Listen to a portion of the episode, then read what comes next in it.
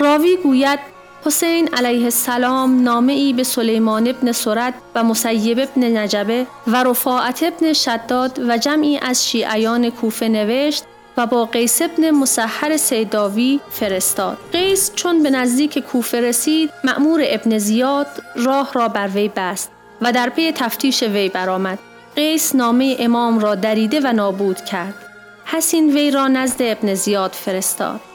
چون نزد ابن زیاد رسید گفت تو که هستی؟ من مردی از شیعیان امیرالمؤمنین و فرزندش می باشم.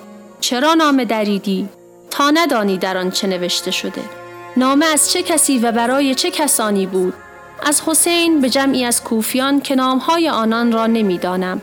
ابن زیاد براشفته شد و گفت به خدا که دست از تو بر نمی دارم جز آن که اسامی این گروه را بگویی یا بر فراز منبر رفته و حسین و پدر و برادرش را لعن کنی و الا قطع قطعت می کنم. قیس گفت اسامی گروه را نخواهم گفت ولی لعن کردن را حرفی ندارم.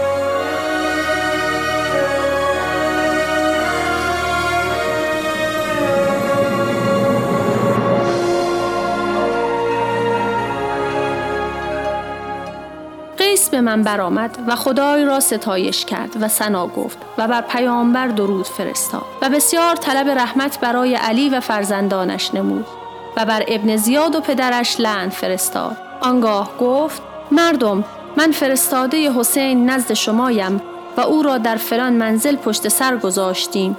دعوتش را بپذیرید. خبر به ابن زیاد رسید. فرمان داد تا از فراز قصر فرو افکندندش. که به شهادت رسید.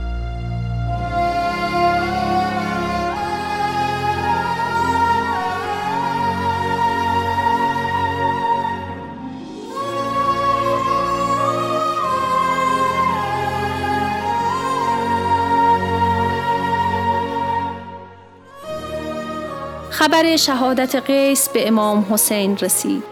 اشک از چشمهای مبارکش جاری گردید و گفت خدایا برای ما و شیعیان ما منزلی پاک و با کرامت مقرر دار و ما و آنان را در قرارگاه رحمتت گرد هم آور. چه تو بر هر چیز توانایی.